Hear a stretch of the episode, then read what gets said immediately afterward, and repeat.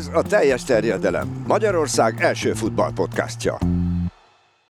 Sziasztok! Ez itt a Best League Fantasy, a teljes terjedelem hetente jelentkező Fantasy Premier League-gel foglalkozó extra adása. Én Csutak Levente vagyok, beszélgető társaim pedig Kádár Máté. Sziasztok! És Doma.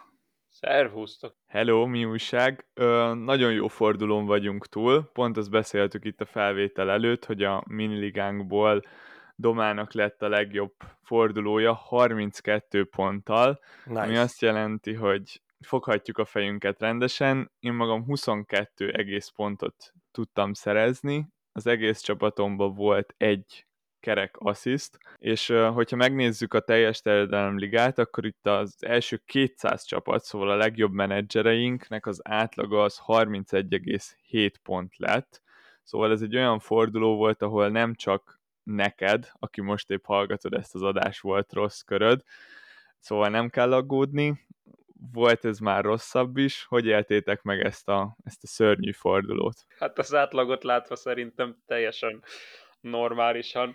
Most utólag láttam itt egy cikket, hogy az előző szezonban nem is volt ilyen rossz átlagú kör, és még 2021-22-re kell visszamenni a 30. fordulóra, hogy ilyen alacsony átlagot találjunk, mert 32 pont volt az átlag, és mondjuk ennek duplája volt egy korábban. Tehát... Tudod, milyen nagyon nagy dolog, hogy az két éve az egy olyan forduló volt, ahol négy vagy öt meccset rendeztek meg? Tehát itt full house-zal megrendeztek az összes meccset, és egyszerűen a nagy ágyúk teljesen kihagyták. Tehát lényegében a top 40 játékosból páran hoztak pontokat, ez azt jelenti. Hát akkor helyben vagyunk. Tehát, hogy ezzel szerintem nem, nem nyertem nagyot, nem tudom, most mondtátok, hogy hetet hoztam rajtad, Máté, talán is lehet, tehát, hogy azért pánikolni nem kell. Ez egy remek kör volt arra, hogy, hogy rossz fordulónk legyen, pont ezért, mert nem lehetett nagyokat nyerni, és nem maradtunk le nagyon akkor, hogyha éppen a rossz végén voltunk ennek az egésznek. Viszont annak nem örülök, hogy felhoztad azt a, azt a bizonyos fordulót, mert amikor azt mondtam, hogy volt ez már rosszabb is, akkor ezt komolyan gondoltam. Nekem akkor volt az eddigi FPL-es karrierem során a legrosszabb fordulóm, és ez talán motiválhat mindenkit, hogy, hogy bizony mindig van lejjebb. Abban a körben, igen, négy meccset játszottak, az volt az a forduló, amikor elmaradt a Manchester United Liverpool, mert a szurkolók közelebbről is megnézték a pályát, és abban a bizonyos körben nekem 8 pontot sikerült összehozni, miután levonjuk a mínusz 8-at, amit a transfereimre költöttem. Összesen rengeteg játékosom, talán négy vagy öt játékost veszítettem el arról a Manchester United Liverpoolról, és ugyebár az, hogy ez a meccs nem fog megtörténni, már a határidőn túl derült ki. Szóval mindig van lejjebb, és mindig lehetne rosszabb is. Így van. És eh, Doma, nekem itt lenne egy-két kérdésem, mert olyan dolgokat vettem itt észre itt a csapatod eh, menedzselése kapcsán, ami, ami szerintem egyedi és nagyon furcsa, legalábbis az, hogy te minden fordulóba cseréltél, Szóval nem volt olyan forduló, amikor, amikor azt mondtad volna, hogy ez a csapatot teljesen jó, és olyan se volt, amikor kettőt cseréltél volna, meg nyilván mínusz négyezni sem mínusz négyeztél. Ez tudatos? Abszolút nem. Tetszik. Tetszik, amit látok. Egy, ennyire van szó. De mindig kell finom hangolni, úgy látom. Jó érzés csinálni dolgokat. Az, annak örülök, hogy a wildcardot nem kellett elhasználnom, és annak is, hogy nem vittetek bele az erdőbe, mert az volt az érzésem már, hogyha mindenki wildcardozik, akkor nekem is kellene, de mondom, nincsen olyan rossz csapatom, hmm. és ezekből mindig rosszul jövök ki, úgyhogy végül úgy döntöttem, hogy nem kell, és szerintem tök jól döntöttem, mert még mindig megvan. Igen. És ott karácsony környékére lehetnek azért sérülések, meg mindenféle, főleg ahogy most nézzük itt a BL meccsekkel együtt ezt a roham tempót, úgyhogy ja, az nekem még megvan, szerintem ez. Ez így logikus volt, úgymond. Az nagyon jó, igen, az lett volna a második kérdésem, hogy van-e terved arra, hogy mikor használod el, de akkor igazából ez a ráérős, hogy majd amikor tényleg nagyon összeomlik a csapat, akkor előveszed, és még ott van neked a wildcard. Hát szerintem nyugodtan készülhettek, hogy akkor fogom elhasználni, amikor még ennél a mostaninál is rosszabb forduló következik mindenkinek. Figyelj, eljöhet ez, itt lesznek majd hétközi fordulók, szóval én, én még azért reménykedem ilyen hasonló fordulókban. Én őszintén nem bántam, hogy ennyire rossz lett ez a forduló, mert én, én sejtettem, hogy nekem nem ez lesz az a forduló, amikor nagyon hozok itt az embereken, Enketiával, meg Pedro Poróval, szóval én nem, nem sajnáltam ezt az egészet, de hát a teljes liga élmezőnye is ugyanebben a fordulóban vett részt, mint mi, szóval nagy változások nem történtek, Erős András továbbra is az élen van, akit Varga Norbert és Nagy Márk követ, itt is elmondható, hogy az volt az igazi nyertese a fordulónak, aki 30 pont fölött zárt, és hát ez nem sokan voltak, illetve van már korábban emlegetett dettímek, vagy zombi csapatok, amelyek uh, ugye már egy jó ideje menedzser nélkül vészelik át ezt az időszakot, és hát ezek közül is a legjobb az Esik Sándor csapata volt, aki igazából a nyolcadik vagy a kilencedik fordulóban még cserélt egyet, de azóta a 10 és a mostani 11. fordulóra változatlanul hagyta a csapatát, és hát ez nagyon jól bejött erre, mert hát ott volt nyilván Doku, aki önmagában annyi pontot hozott, mint Levi csapata, illetve olyan váratlan nevek, mint Joelinton, vagy, vagy éppen jó, hát a Trippier meg, a, meg az Onana azok jól bejáratott nevek, és hát lényegében a, majd, hogy nem a tizedik helyig kellett mennem hogy találják egy olyan csapatot, aki cserélt erre a fordulóra, az pedig Bagdi Csaba csapata volt, aki, aki tényleg cserélt kettőt, látszik, hogy foglalkozik a csapatával, és hát itt is Doku volt a király, aki, aki szépen hozta a pontokat. Nyilván itt már nem találjuk meg ezeket a random neveket, Bowen meg Pope tudott még neki legalább valami kis pontokat összehozni. Igen, ez egy egész jó kis challenge erre a fordulóra, hogy vajon sikerült-e többet szereznünk, mint Doku. Én kihoztam X-re ellene. Igen, az nehéz. Hát figyelj, én megnéztem a teljes Telegram ligában, több mint 1100 menedzser közül csak 14-nek a csapatában volt benne Doku. Ami nem tudom, hogy sok vagy kevés, mert, mert ő aztán már szerintem volt, akik megpróbálták, hogy behozzák, de hát akkor meg nem csinált semmit, és valószínűleg pont ezek a csapatoknak a nagy része az olyan volt, hogy, hogy már nem menedzseri a csapatát, és akkor behagyta. Vagy nem tudom. Azt hogy... nem mondd már, hogy végignézted az összes csapatot, hogy benne van-e Doku. Nem, mert erre vannak nagyon jó programok, amik, amik erre teljesen jók is kidobják nekem, hogy, hogy hány csapatban van benne. Ne hagyj azt itt, hogy én azért ilyenek, ilyen messzire megyek.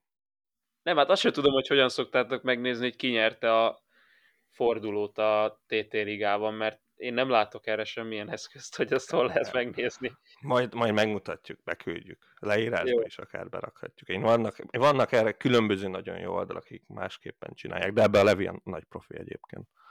Igen, a hivatalos oldalnak vannak hiányosságai, hát, és igen. pont ezért ilyen mások által fejlesztett oldalakra kell feljárnunk ahhoz, hogy megkapjuk ezeket az infókat, például, hogyha a forduló közben szeretnénk látni az élő rangunkat, akkor is van egy tök jó oldal, hogy hova tudunk felmenni, megnézni, és ugyanúgy a miniligákat is itt szoktuk így összesítve jobban át lehet látni. Ezzel kellett volna kezdeni. Oldalon. Tehát az egyik adásban, hogy Hát figyelj, ezeket szépen lassan csöpögtetni kell. Na de Doma, van-e esetleg olyan játékos vagy gondolat, amit így továbbadnál itt az embereknek? Mármint a kövikörre, ugye? Kövikörre, így van.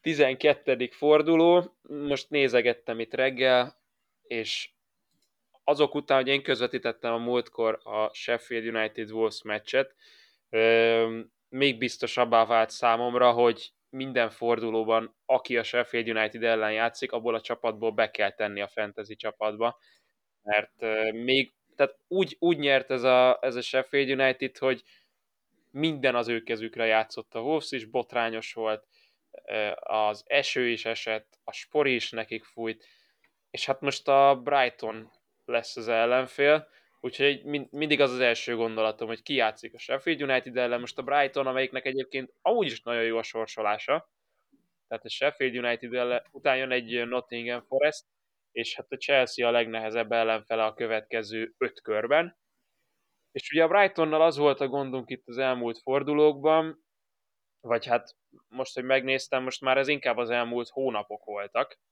hogy ki az, aki kezd valójában ott a csatársorban. De az elmúlt körökben Adingra elég stabilan ott van, és a másik a csatár kérdés volt, ugye, ott pedig mintha Ferguson lenne az, akit így favorizálna Dezerbi.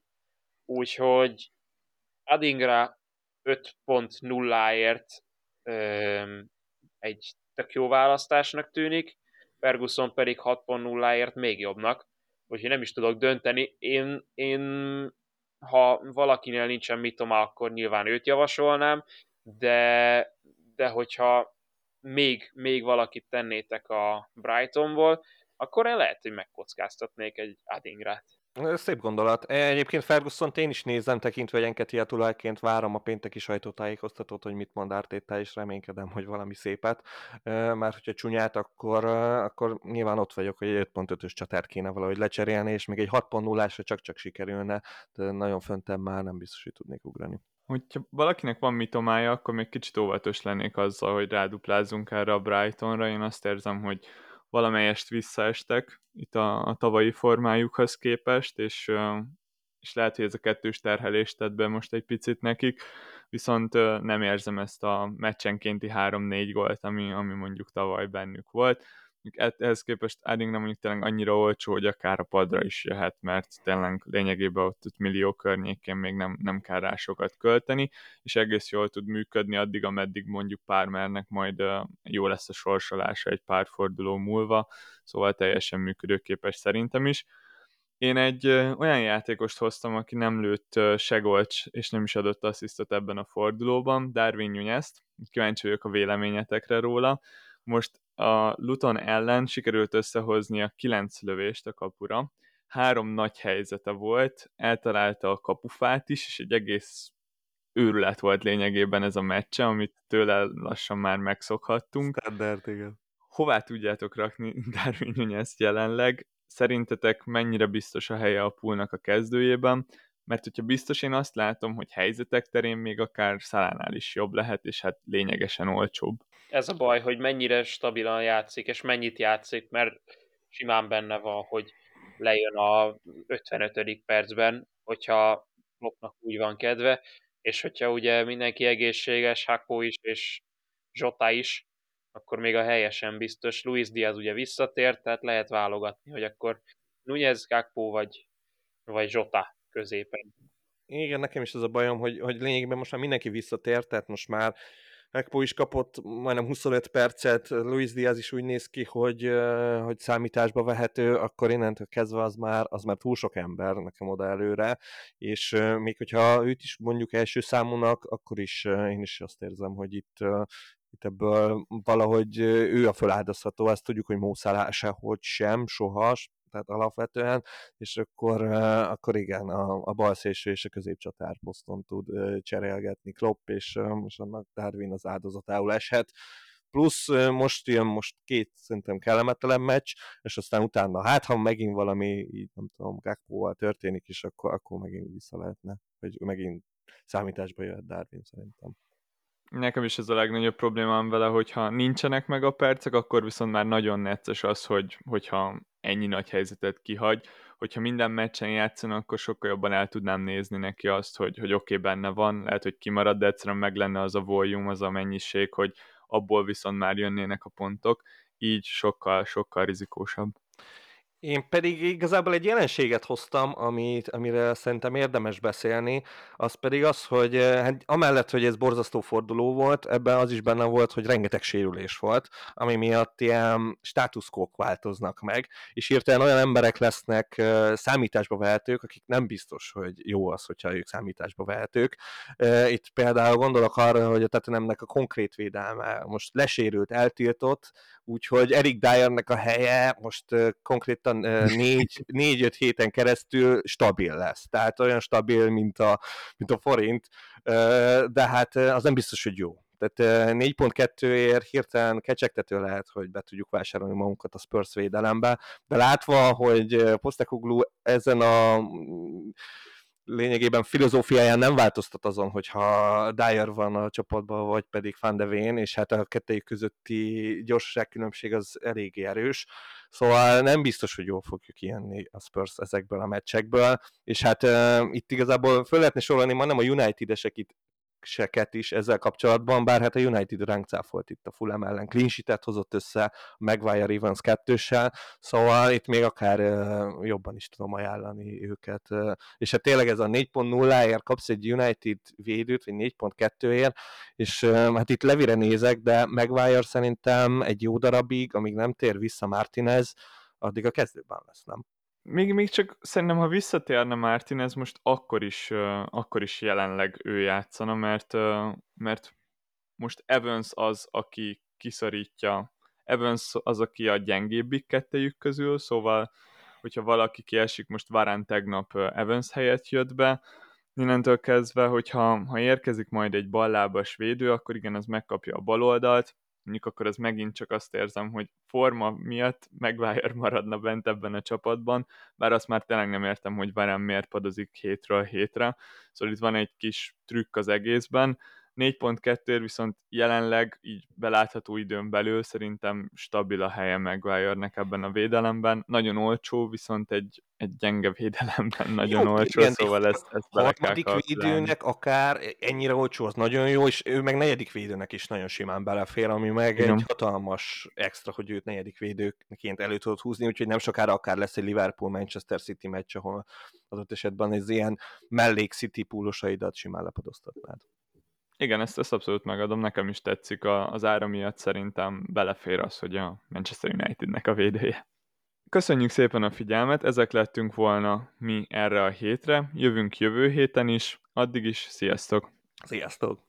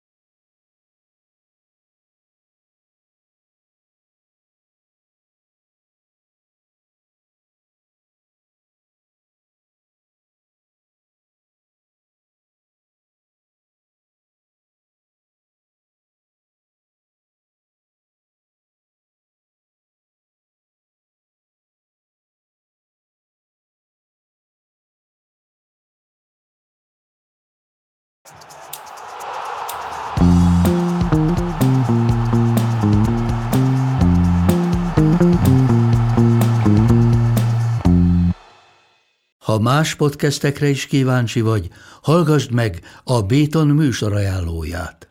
El tudod képzelni, hogy a podcastet, amit éppen most hallgattál, fél év múlva már a mesterséges intelligencia generálja? Mi sem. De ha érdekel, eljött már a gépek lázadása. Hallgass bele az Embertelen podcastbe. Orsós Lajos vagyok, a műsor házigazdája. Egyelőre még élőben. Egyelőre. Fedezzük fel együtt, hogyan ismerkedik, randizik, mesél és vitatkozik Betty és Péter, két teljesen mesterséges intelligencia. Lajos, a podcast címét mond még egyszer, Léci. Oké. Okay. Embertelen podcast. Ez a műsor a Béton közösség tagja.